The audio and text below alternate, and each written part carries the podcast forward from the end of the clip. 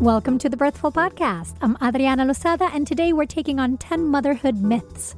Culturally, we may have this idealized dream of life with baby where everything falls into place seamlessly, and that all you need to take care of your little one is love and the things on your registry. Oh, if it were so. Tracy Cutchlow helps examine those myths and more. Stay tuned. This episode of Birthful is brought to you by Mommy Steps Maternity Insoles, created specifically to properly support your pregnancy and postpartum feet.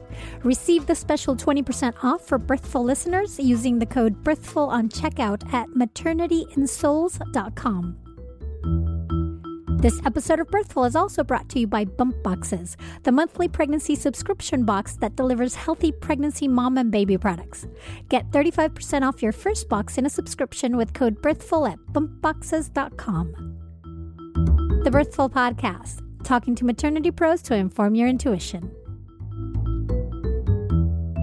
Hello, mighty parents and parents-to-be. As always, thank you so much for listening and for all the love you give the show. If what you hear is helpful and you'd like to best support this podcast, then support its sponsors, who in this week's case are Mommy Steps Maternity Insoles and Bump Boxes. A quick announcement to all doulas, childbirth educators, and other birth workers in Northern California that I will be in the Sunnyvale, Santa Clara area on Thursday, May 10th for an all-day advanced doula workshop, and I am so very much looking forward to it. This advanced workshop is called Rethinking Prenatals to Support Physiology and Promote Birth Ownership, and it will help you look at how you talk to your clients about birth in a completely different way by exploring a new birth model that stops focusing on stages and stations and centimeters, because really the body doesn't care about that. After this workshop, I am certain that you'll be able to help birthing couples really understand what they can be doing now during pregnancy to make labor flow and really own their own births. There is so much good stuff in this workshop. I get so excited. I want everybody to take it. Even if you're a seasoned doula, you don't want to miss it. I've had doulas that have been practicing for over 40 years take the workshop and tell me how much they've gotten out of it. It really is a game changer. I know that I can tell you that so much, but trust me on this one. Just come. Go to birthful.com/workshops to learn more and register. The early bird price ends April 16th, so go register right now before you forget. Birthful.com/workshops, and let's spend the whole day just talking birthy stuff. How fantastic. All right. Today we are going to be talking about motherhood myths with Tracy Cutchlow, author of the international bestseller 0 to 5, 70 Essential Parenting Tips Based on Science. You'll find that the first couple of myths that we talk about are fairly straightforward, but then we get into truly deeper ones that probably require a deeper mindset shift in order to be busted. So, yeah. We'll go deeper and deeper as we go. Tracy, welcome. Lovely to have you here today. Thank you. I'm so happy to be here with you. Yeah. And, this list, I love that we're going to be talking about the 10 myths of motherhood. And not that there's only 10, right? But, we'll just keep right. It at 10 for now. Let's just keep it there. Yeah. 10's enough. So we're just going to go down one by one. But before we do that, can you share a little bit about yourself? Tell us about the things that you're doing. Yeah, absolutely. I'm the author of the book 0 to 5, 70 Essential Parenting Tips Based on Science. And one reason that came about was just the shock of new motherhood for me. It was a pretty tough transition. And I thought, why didn't anyone prepare me for this? Of course, you can't be entirely prepared, but right. I felt like if I could just help one more person feel like they knew a little bit more about what was going to go on after the birth, then that would be worth it. So, absolutely. No, I love all resources that help parents with that postpartum period, because it's such a shock to... It is a shock. It's such an immense transformation. There's no way to prepare. You can only kind of be ready, but it's just like, you know exactly what's going to happen. But definitely, the more information you know, then the more tools in your box, then the better you can deal with it. I think so. I mean, for me, it was focusing so much on that one day of the birth, mm-hmm. and then realizing later that there were some other things I needed to know.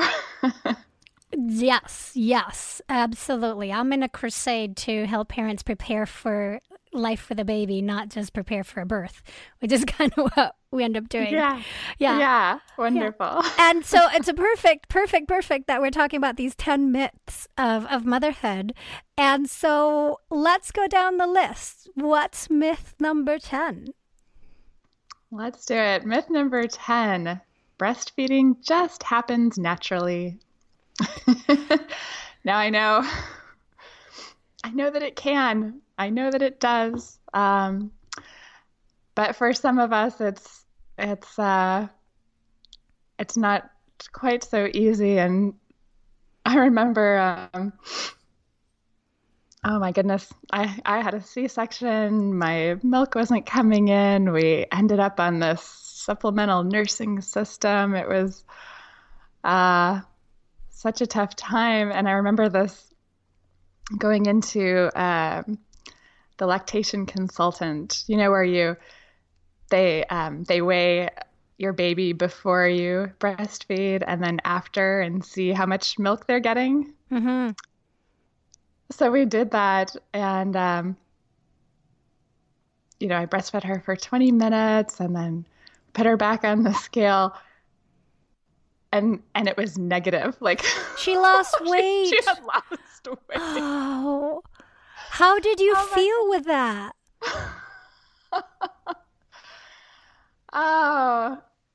It just, it wasn't too surprising, but it was really tough, Absolutely. And I remember feeling like, if somebody had just come to my house and shown me what to do instead of, the hospital can send you home with this 32-point brochure that talks about the angle of the baby and their mouth and their tongue. And it was just too much. And I thought about how in other places around the world, you're not really sent home with just a brochure. You're family descends on you and feeds you and brings you water and cleans your house and you're not supposed to do anything but recover. And I thought, oh my goodness, I think they know something we don't know.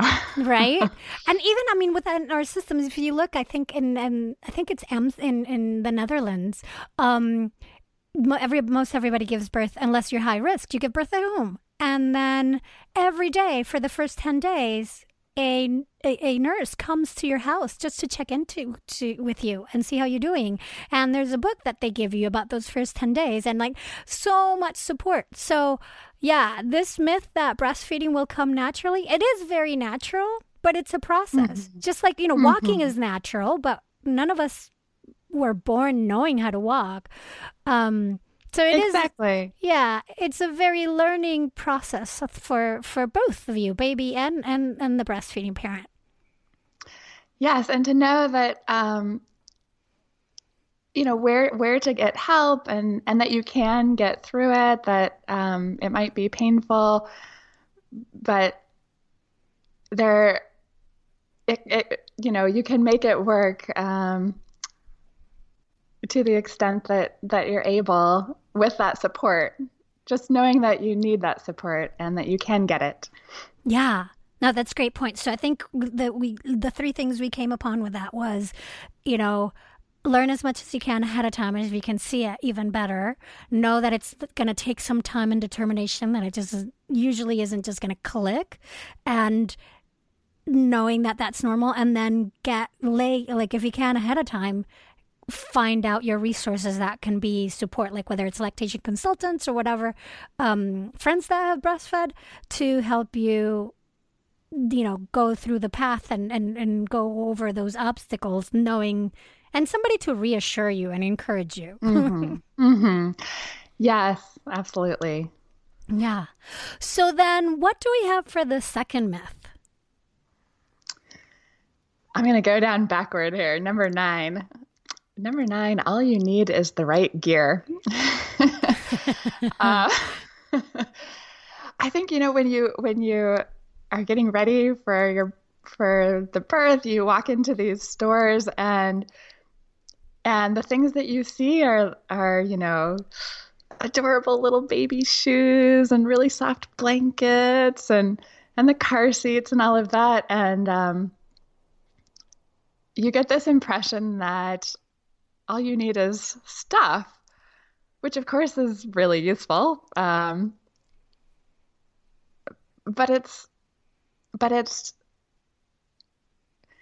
I feel like beyond that, you really need to think about becoming a parent, what you need for the parenting. And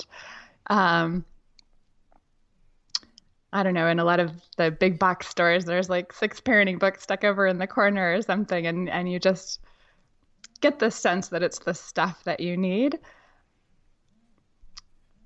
Yeah. And yeah, the myth is that it's not just about that.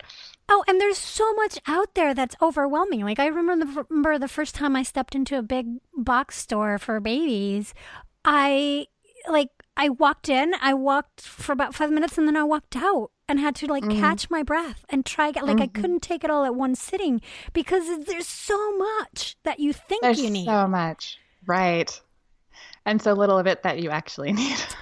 Yes, so very little. And I'll link to the show notes to a great episode I did in the past about minimalist registry.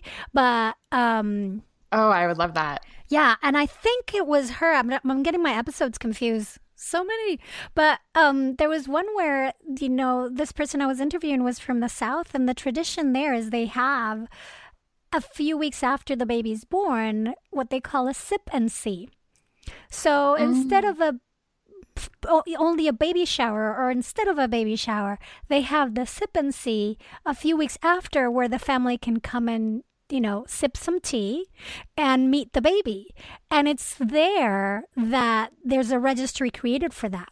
So after you've lived with the baby for a bit, you figure out we need this, not that, or, we should change this. And so you get not like a second registry, but like a more robust and helpful,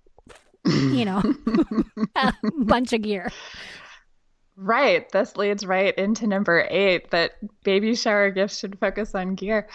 It's so funny because, you're the new parent. You have no idea what you need. And then probably a bunch of your friends haven't had kids and they have no idea. So you end up with all this, 10 receiving blankets and all of this. Yeah. So many blankets. What between blankets and onesies? What is it with those two? Oh my gosh! It is. Yeah. I love the idea that you just talked about, and I also love the idea of instead of the gear, to make the baby shower about a community making meals that you could freeze, like that your friends would bring meals, frozen meals as the gifts, or maybe you would have the whole shower be about getting together and chopping and laughing and cooking and making those meals. Yes, I do appreciate like baby shower items that are helpful in that sense, that are more experiences, like postpartum doula hours or a cleaning service or even, a fund towards your birth doula or lactation consultant or, if somebody's really, really your close friend, this is my challenge. If you're really, really a close friend, give her some, like a gift certificate to some pelvic PT. Right. Things that people don't know they're going to really appreciate. Yes. Or massage. More than a baby wipe warmer. Come on. Oh my goodness. Yes, absolutely. So we didn't label it particularly, but can you repeat what the myth number 8 was? Baby shower gifts should focus only on gear. Yeah, that is a myth. Yes. Mm-hmm. We're we're 95% against that. It should be all experiences and maybe some gear. I like the sip and see idea. Oh, I love that. Yes. When you know what you need. Mm-hmm. Yes. So what is, do you have anything else to say? Yeah, myth 7. Myth 7, it won't take long to find the new normal. I think I want to laugh so bad. I'm sorry. Yeah. The new normal. My daughter just turned 13. We're still finding there's always a new normal. Oh, so true. And I think new parents imagine that it might just take like a few weeks or a few months. But when researchers talk about the transition to parenthood, that's what they call it, they see it as lasting a year. And I feel like, you know, knowing that, having that expectation that you're going to be working through a lot about caring for your child, caring for yourself, what it means in your relationship, giving yourself that space and time is really important. Hugely important. And I say, you know, I would think like a year is still falling short because you're still at that state. Like a 1-year-old is starting to walk, can't really talk yet. Like it can be frustrating. Oh, for sure. Sure. Yeah. Every age has, you know, it's completely different stage and phase. Mm-hmm. For sure. Yeah.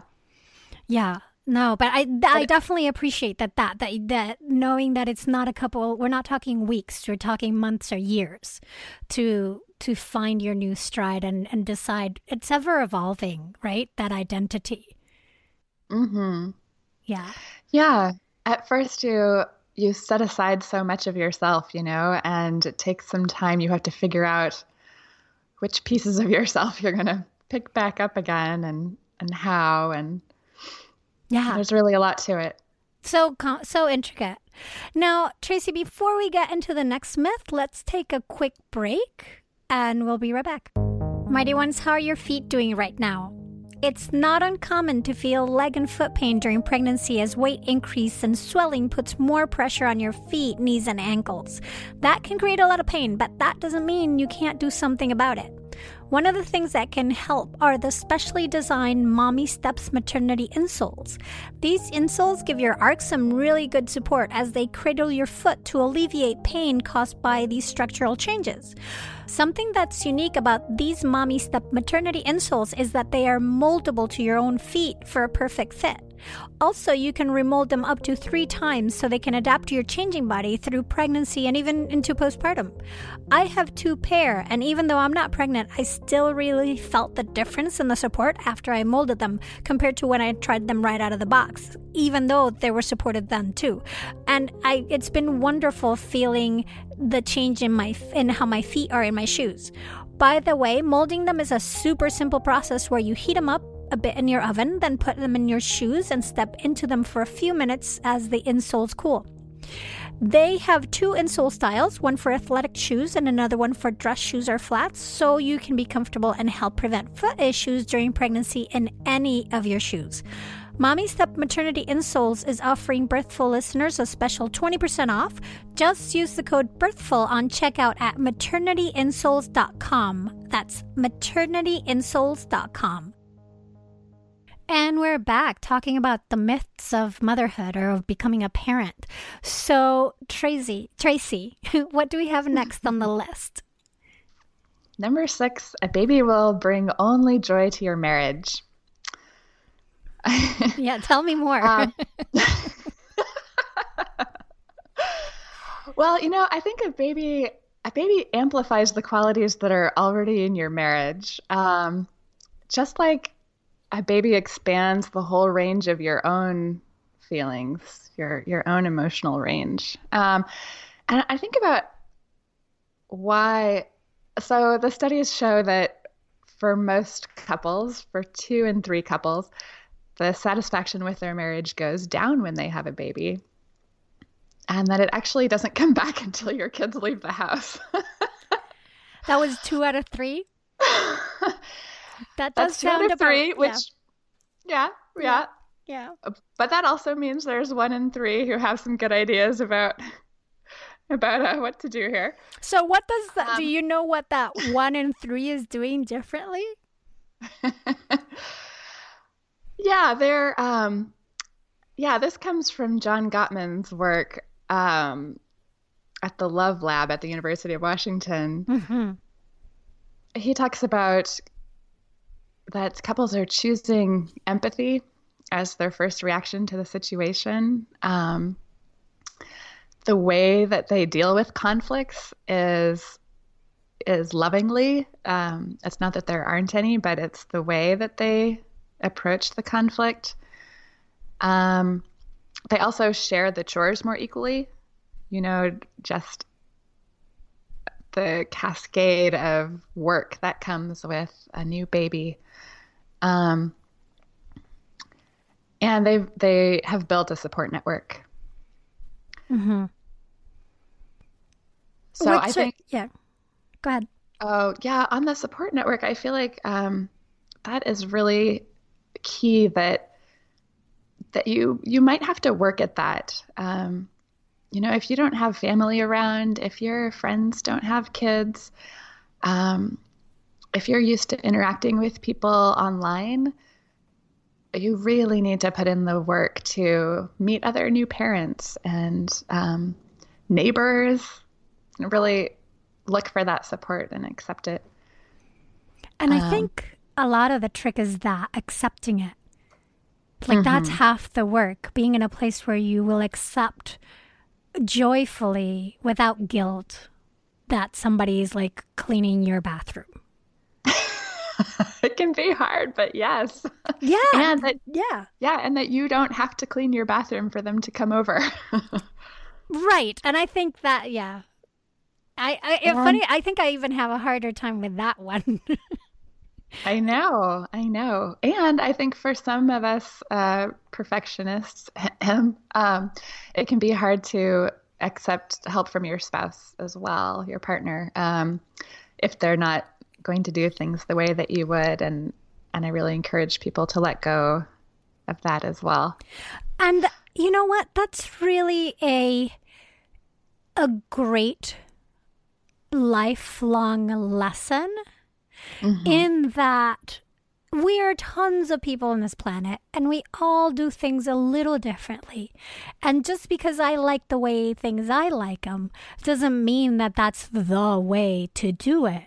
But if I become so rigid that I have to have everything just so, the work is just going to pile up forever. And all be on you, yeah. All on you. And people, you're also telling the people around you the message that they're not capable, so they'll try less.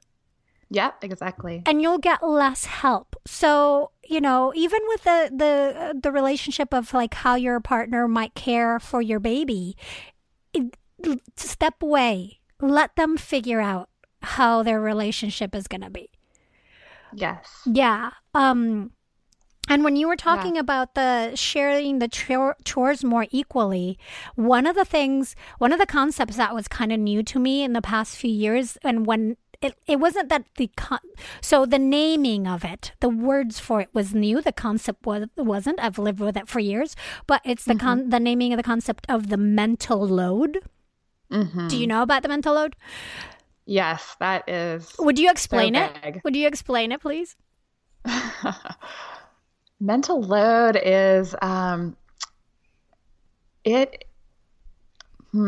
kind of the burden of being responsible for everything about managing the household and how you keep the details of your tracking every little thing. paying attention to what's messy about the house, when the insurance needs to be paid, that you need to plan this activity for your child and then pay for that. And and then you pay attention to, okay, this we're running low on toilet paper. Next time at the store, all of these things are just constantly in the back of your mind, and there is like a processing load to that. Yeah, absolutely. Yeah. So that it takes your mental energy. It is like if you were not in the house, if you were doing a project at work, that is a completely individual job called project manager. And that person doesn't also do the stuff. They just manage it. So when splitting chores and balancing things out, can you split that role, the mental load as well? Or is it that then, if you're taking on the mental load, you shouldn't then have to clean the toilets and do the laundry and get the shop, do the grocery shopping on top of it? Absolutely. Yeah. Well, and it's the invisible part. It's something that the partner often doesn't see happening. And even the person, usually the mother who's has the mental load, doesn't even realize it, the extent of it. And so it's one reason I think that the other person can come home and neither of you really knows what you did all day. It's invisible, and it's really important to start to make that visible. Think about that. How can you share it? Yeah. Mm-hmm. Have you seen those memes where you have like they're in the binary. So it's usually the woman's like, mom, before going to bed, picked up 3 socks, did a little laundry, put things away on the way upstairs, picked up some books, and like half an hour later got to sleep. And then it's like, dad on the way to sleep goes to sleep. And, totally. Yeah, and I don't mean to like be, the generalized sexist, but there's a lot of that, right? That is the breakdown. That is still the breakdown, even if both parents are working outside the home. So I think my book actually has like a chore list where people can check which ones I do, which ones you do. Is this balanced? How can we balance this? Because it's still true. Even though partners are helping out more, that most of the load still falls to the mother. Yeah. And I think it stems naturally from the fact that when you have a baby, the baby does kind of require or a breastfeeding parent more, right? Just there's more of a symbiotic, grew in your body, came out on your, if you're breastfeeding, then there's more feeding. Usually moms will go back to work afterwards. Partners go home first, go to work first. So there's that already a pull towards that person that's with the baby most being on top of, baby needs more diapers. Baby outgrew their shoes, so we need to buy a bigger size and clothes, or has a sniffle. You got to call the doctor. Like, it leans that way already. Yeah. Yeah. It does, and I think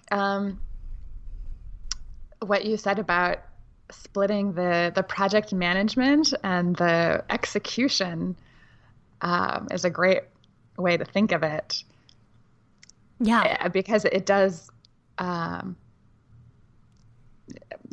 respect that one person might be easier for them to figure out certain things that need to be done. Yeah. And I like your checklist of just putting it on the table, putting everything on the table and looking at it and going like, shoot, I didn't realize this was such an enormous mound. Yeah. And I think, and the funny thing is, research shows that both partners think that they're doing a great job and that they're doing more, and that the other person is doing less. So it is helpful to just put it out there on the page and look at it. Yeah. Yeah, balance it out. We've started doing weekly meetings. They don't happen weekly. Nice. We call them weekly meetings. They don't happen weekly. But where we kind of took all the stuff and put it on the table, and then we tried to split it between the three of us, because my daughter's old enough, and make a chart, like who has to do what when, and be accountable for it. And having your daughter be like, I did my thing, when are you doing yours? That's super powerful. And it shows you did good. Yeah, right. And you're like helping her out for future, helping your kids for their future relationships of already knowing how to split that stuff on the table. Oh my goodness. Yeah. That's really cool. Because I think, go ahead. Well, I was just thinking about, like, why is it such a difference when you have a baby, the relationship with your partner? And I was thinking about how before you have the baby, you kind of actually have your separate lives. Like, you know, you talk, you're there for each other, but you have not ever had to work together on like a grueling project 24/7 where the other person has to have your back 100%, you know, that kind of true teamwork. This is probably the first time that you're really doing that. And, maybe, you know, communication skills can be tough. And so it's really a learning process of how to become a team. Mm. Yes. And not only how to become a team, but like figuring out how to fulfill each other's needs, not like make sure everybody's getting what they need to an extent, and knowing that everybody's has a hard time. So I love one of the things that, I had Carrie Conti on the show, at one point, and Carrie said, whenever you come together at the end of the day, whether it's one of you's gone back from work, coming back, and you know, like that 5 o'clock when one's coming home exhausted from work and the other one's like, I've been with this kid all day, here, take it. Yep. Like that little moment of explosion. Take 5 minutes and just look at each other's eyes and just go like, what do you need? And listen, and then ask the other, what do you need? And listen, and then figure out how you can balance those things, or what to, you know, how to approach those needs. But even just connecting and saying like, what do you need? What do you need? I love it. Yeah. That's really beautiful. And just a shift in how you approach things, right? Just shifting your mentality of, we're on the same page together and here for each other, rather than it's your turn. It's your turn to get up. Oh, exactly. Yeah. Hey, just give me the name of the next myth. What is the name of it?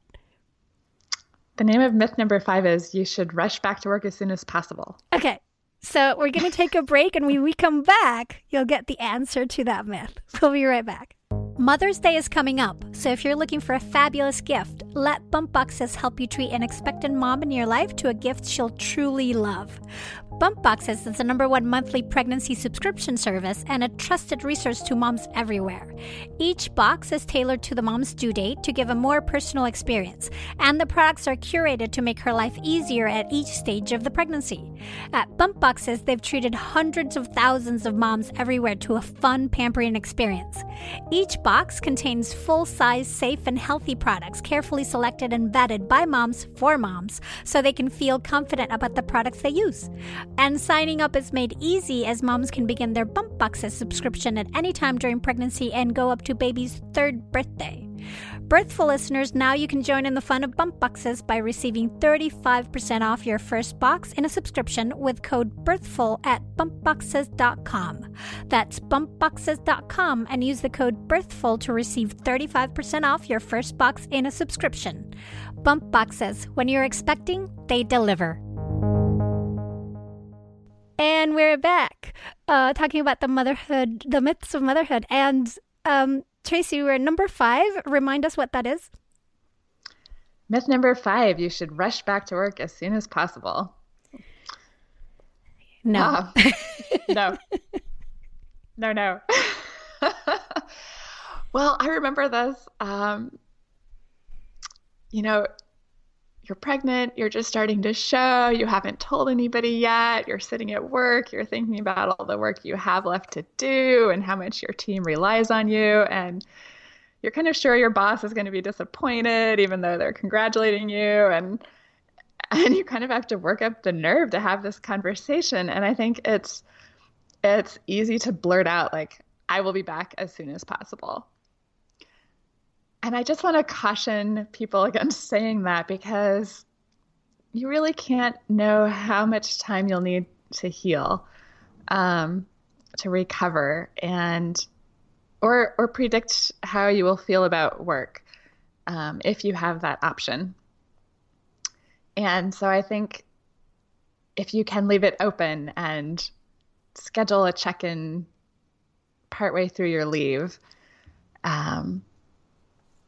just give yourself that space if you can.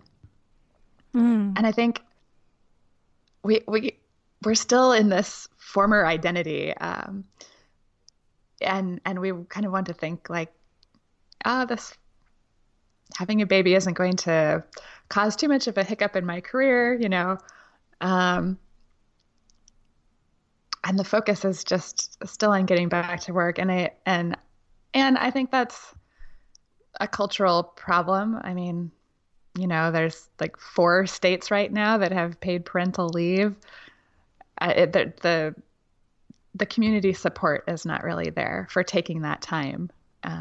No, we're definitely lagging very far behind in the rest of the world in how much we appreciate our new families. Yeah, so you kind of have to push for it yourself if you can. And I just want to encourage people to do that. And I really like that idea of former identity. Like, you're making these choices all from that former identity state, your pre-baby state, your still pregnant state. And that is a very different identity from who you will be after you have the baby. And I know that sounds like, oh, come on, really, how different is it going to be? It's going to be completely different. In ways you have no idea, right? Right. That's the thing. You have no idea. You might be rushing back to work as fast as you can because you missed that, but you might not. And just, you know, leaving that option for yourself. Yeah. Making sure that your actual postpartum self has a say on that, on when you go back to work, rather than a promise that you made when you didn't know better. I like the flexibility. Yes. Now, what if you don't have the option to take as much time as you'd like? And, you know, we talked earlier about how it takes a year to find your new normal, at the very least. So what if you have to go back to work within the first few weeks? What is there... do you have any recommendations on how to do that, sort of to try to balance this need? Well, actually, I think a lot of it is about getting the support that you need. You know, you will be figuring so many things out, and just if you can get, if you can line up friends, if you can line up family, it's really about that awareness that you're going to need support as well. And maybe even lower your bar even more when you go back to work in terms of your perfectionism and that mental load and what needs to be done. Oh my goodness. Yeah. Yes. Go. A good mantra is good enough.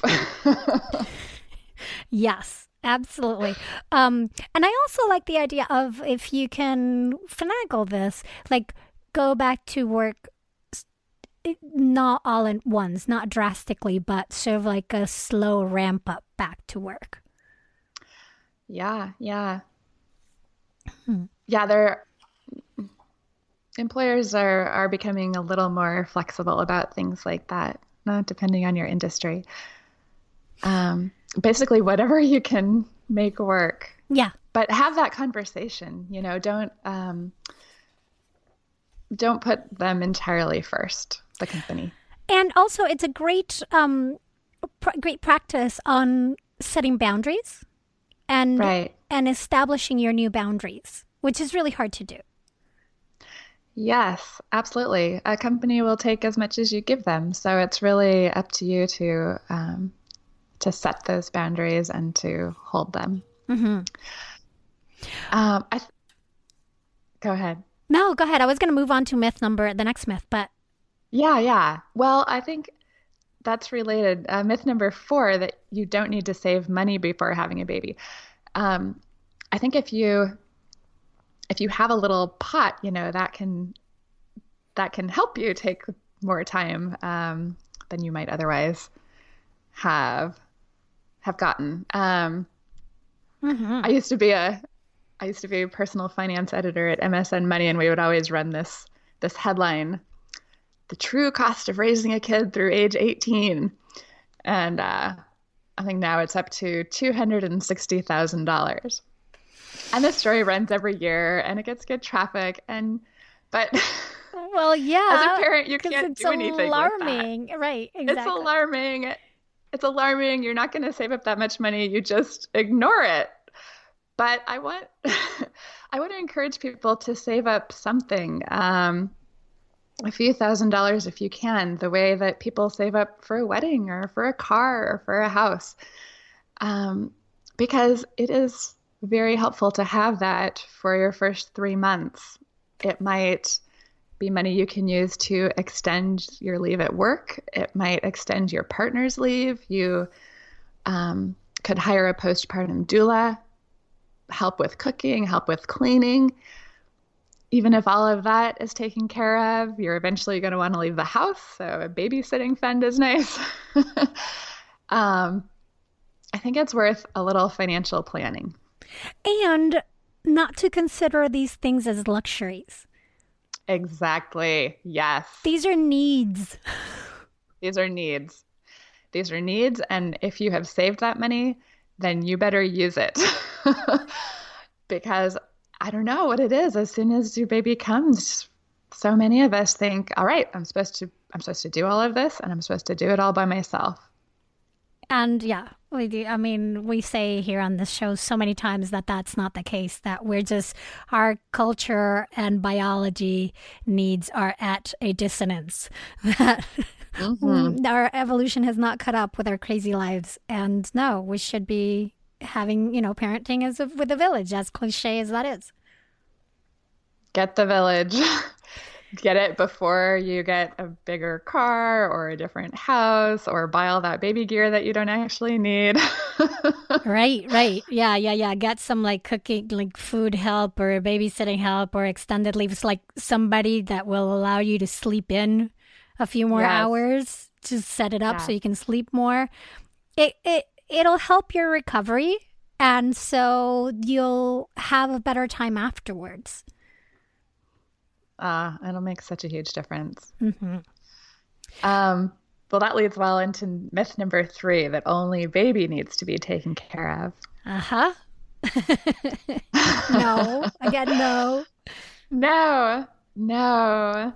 As a new mother, I mean, think about everything that just happened with your body, all of the energy that it takes to feed another human being and focus every minute of your attention on them. And it's like learning to speak and read and write in this entirely different language. And you've got, 4 hours of sleep.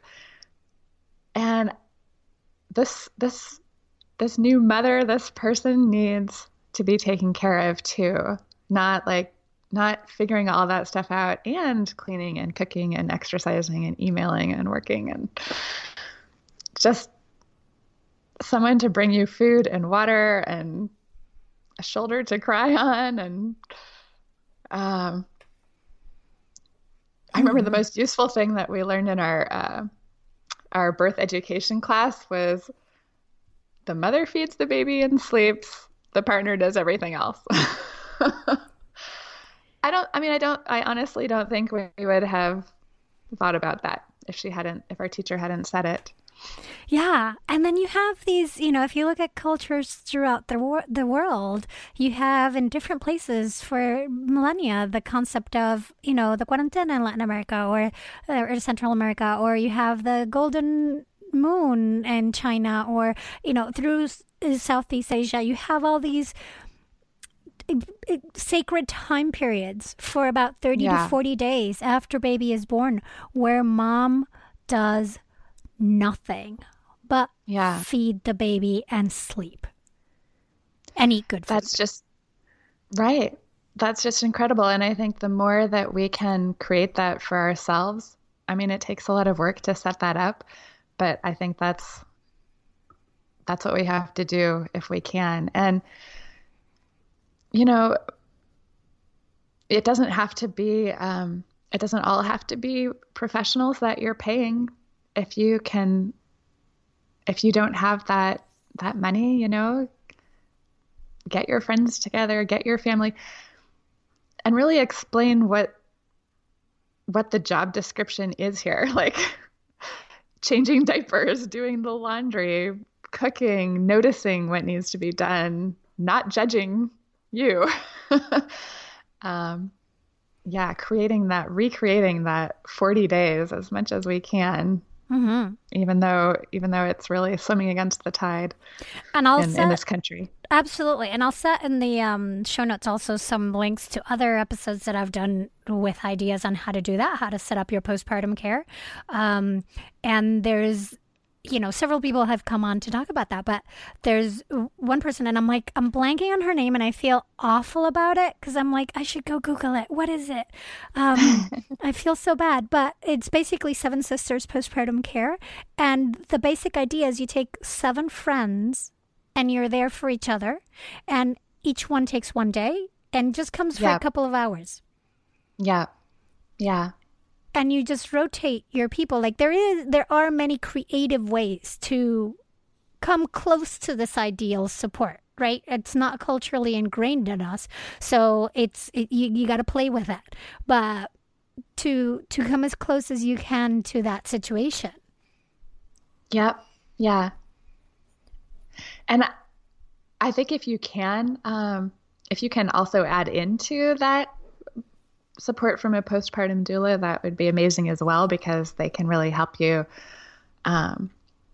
process some of the changes and show you some things about breastfeeding but yes. Mm-hmm. Which is kind of the difference. I love this idea of Seven Sisters. Isn't it lovely? Yeah.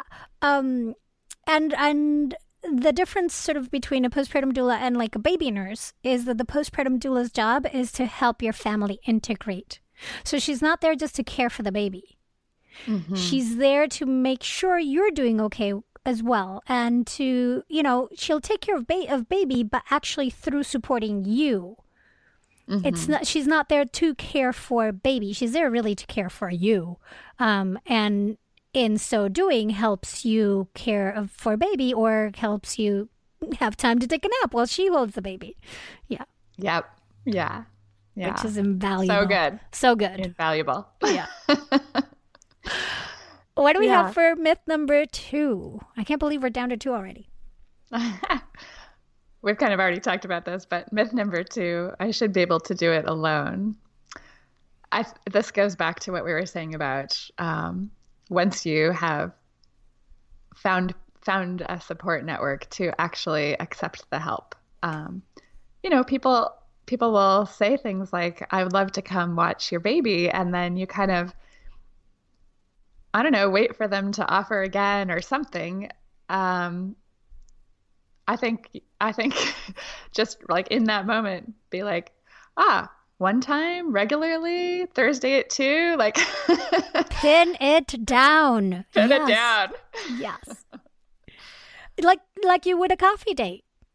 Mm-hmm. You get out your planner, you go like, so what time's good for you? Yes. Yeah.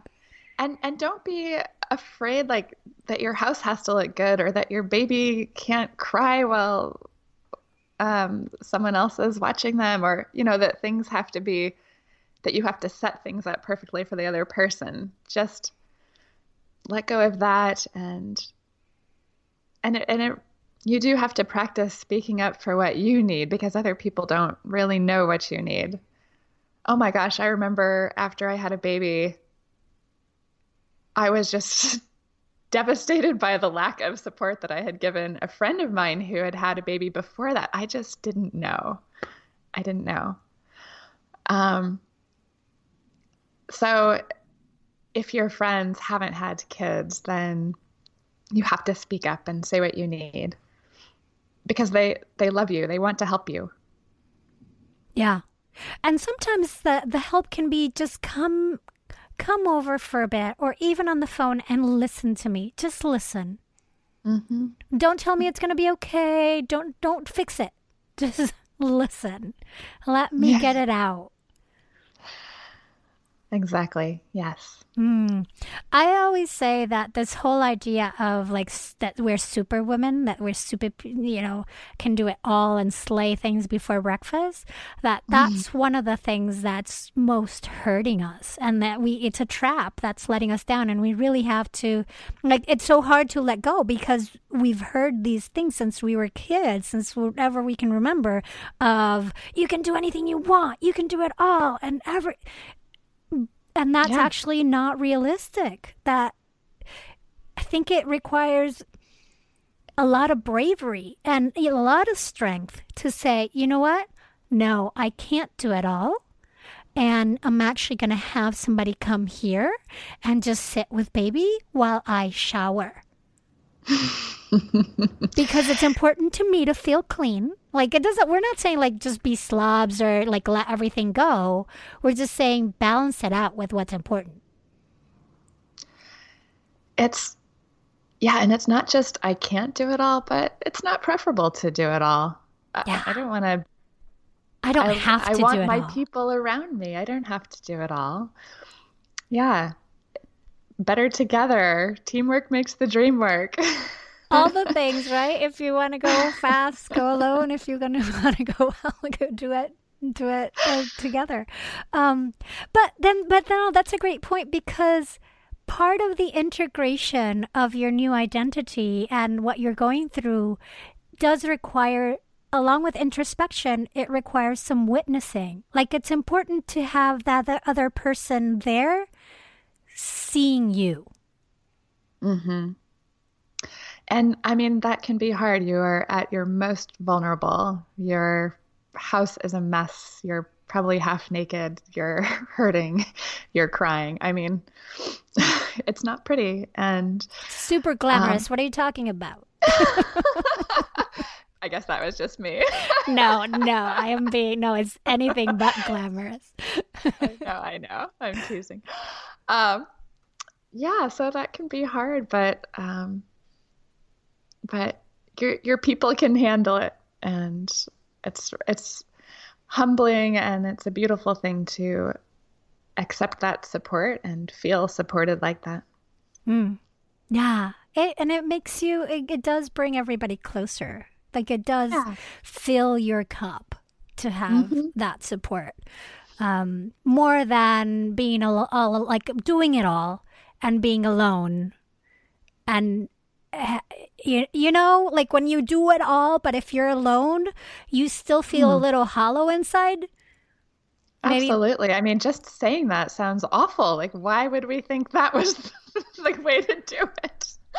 But we do. Oh, I was there. Right, I did it. Right. I, like, you know. And I know. It's in your head. It's in your head, and it was awful. And plus, you feel completely incompetent when you're a new mom, because unfortunately, all the skills that we value, logic, you know, organization, producing, getting things done. Yes, getting things done. Like, all those marvelous skills that we do so well, those are not the skills that need to be used when having a baby and parenting. Mm-hmm.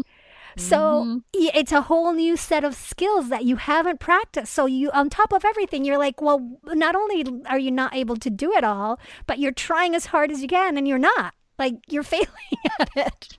Totally failing. And you're like, why am I failing? I don't fail. What is going on here? Oh, my God. Just ask for help. Know that it's okay. You don't have to do it. All right. What? And then we get to our final myth. What do we have? Oh, myth number one. I can't change the way things are. All of that sounds so nice, but I can't make that happen. I think we need to stand up. We need to speak up. We need to just, say all the stuff that we've been saying. Speak up about parental leave, flexible hours at work, act as postpartum doulas for our friends, see pregnant women and say, do you have your 7 sisters? Like, make sure people have the support that they need for the first 40 days and just spread this message basically, because no matter how big or small, there's something that each one of us can do to change this picture. So much. Yes. And I do see things shifting, and I am so encouraged because I see and hear more and more people sharing this message, ourselves included. And it, like, awareness and being able to name the things are like the first step. But from there, I think we're definitely there, and then change will start to snowball is what I'm envisioning. I like that vision. Let's be part of that snowball. Done. So one of the ways that you are shouting things to the hills is through your book, right? Tell us a little bit about your book. Yeah. My book is really... for what happens after you've figured out how to keep your baby alive. When you get to that moment where you look around and you think, oh, my baby is fed and clean, changed and happy and just looking up at me going, hey, what are we going to do now? That was the moment I realized, I don't know what like I get to see the whole rest of the years playing out, that this was no longer this kind of survival game, but now it was time to learn how to be a parent, what that meant to me, what my approach and philosophy was going to be, how I was going to parent. And so the book is partly a guide for helping people figure that out for themselves. It's a collection really of what research says is most effective for parenting, ways of playing with our kids, talking with our kids, all sorts of interactions, but really how we can apply that research in a practical way as parents. For example, you've probably heard of this idea that we should talk to our kids, our babies a lot. And I think it's something like 1,200 words an hour or something. When I saw that in the research, I thought, what does that really mean? So in my book, I don't just offer that research, but I dig into it and say, I tried this out. Like, okay, actually, that's about 15 minutes of talking over an hour.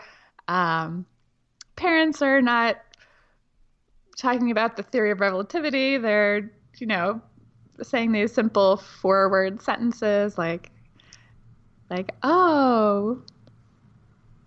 what a beautiful day, or look at your shoes, and just like narrating your day. narrating the day. And I cover in the book sleep and feeding and even weekly family meetings, like everything you need up through age 5, everything that I wanted to know about. I edited the book Brain Rules for Baby, and so I kind of started from this brain development approach. But then as I was thinking about, what do I want to know about? What are my friends talking about? I expanded it to cover the sleep and the feeding, and so it's a pretty comprehensive book, but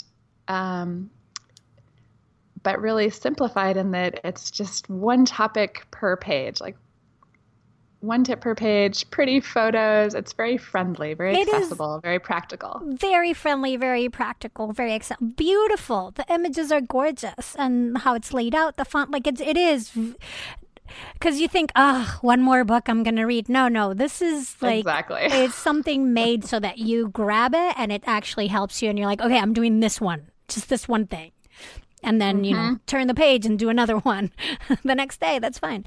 And I really appreciate the idea of once you've gone past just that immediate survival and things are kind of falling into place, then this gives you a guide towards the next steps and takes you to 0 to 5. Yes. I know. I had done so much reading before having a baby, and then I couldn't remember any of it, and I wanted this reference.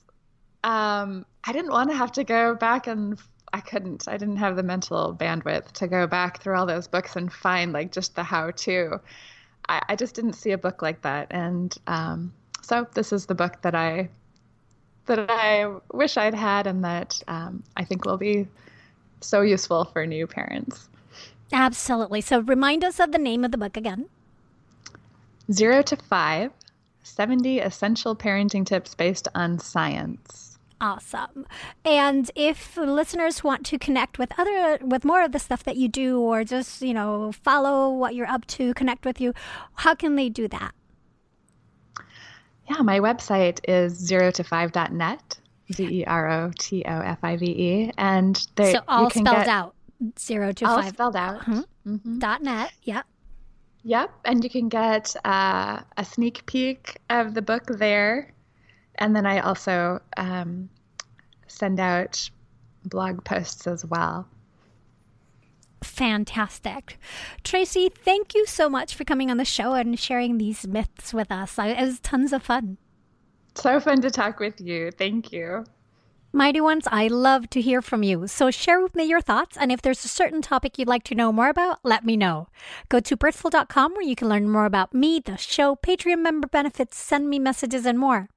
I'm also on Facebook or Twitter as @Birthful, so come say hi. And if you're near Sunnyvale, Santa Clara, San Jose, or even San Francisco, California, come spend the day with me on May 10th. Go to birthful.com/workshop, where you can learn more and register. This episode was produced by me and made possible by you, the Birthful Patreon supporters, and by the wonderful people at Mommy Steps and Bump Boxes. To best support this podcast, support its sponsors and get discounts while you're at it.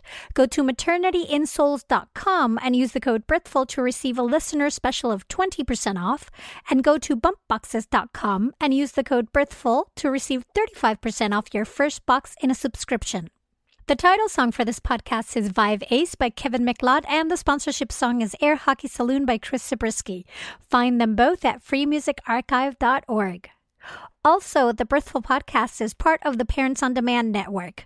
Find out more at parentsondemand.com. I'm Adriana Losada. Please join me next week when I'll be talking to another maternity pro to inform your intuition here at the Birthful Podcast. Thanks so much for listening.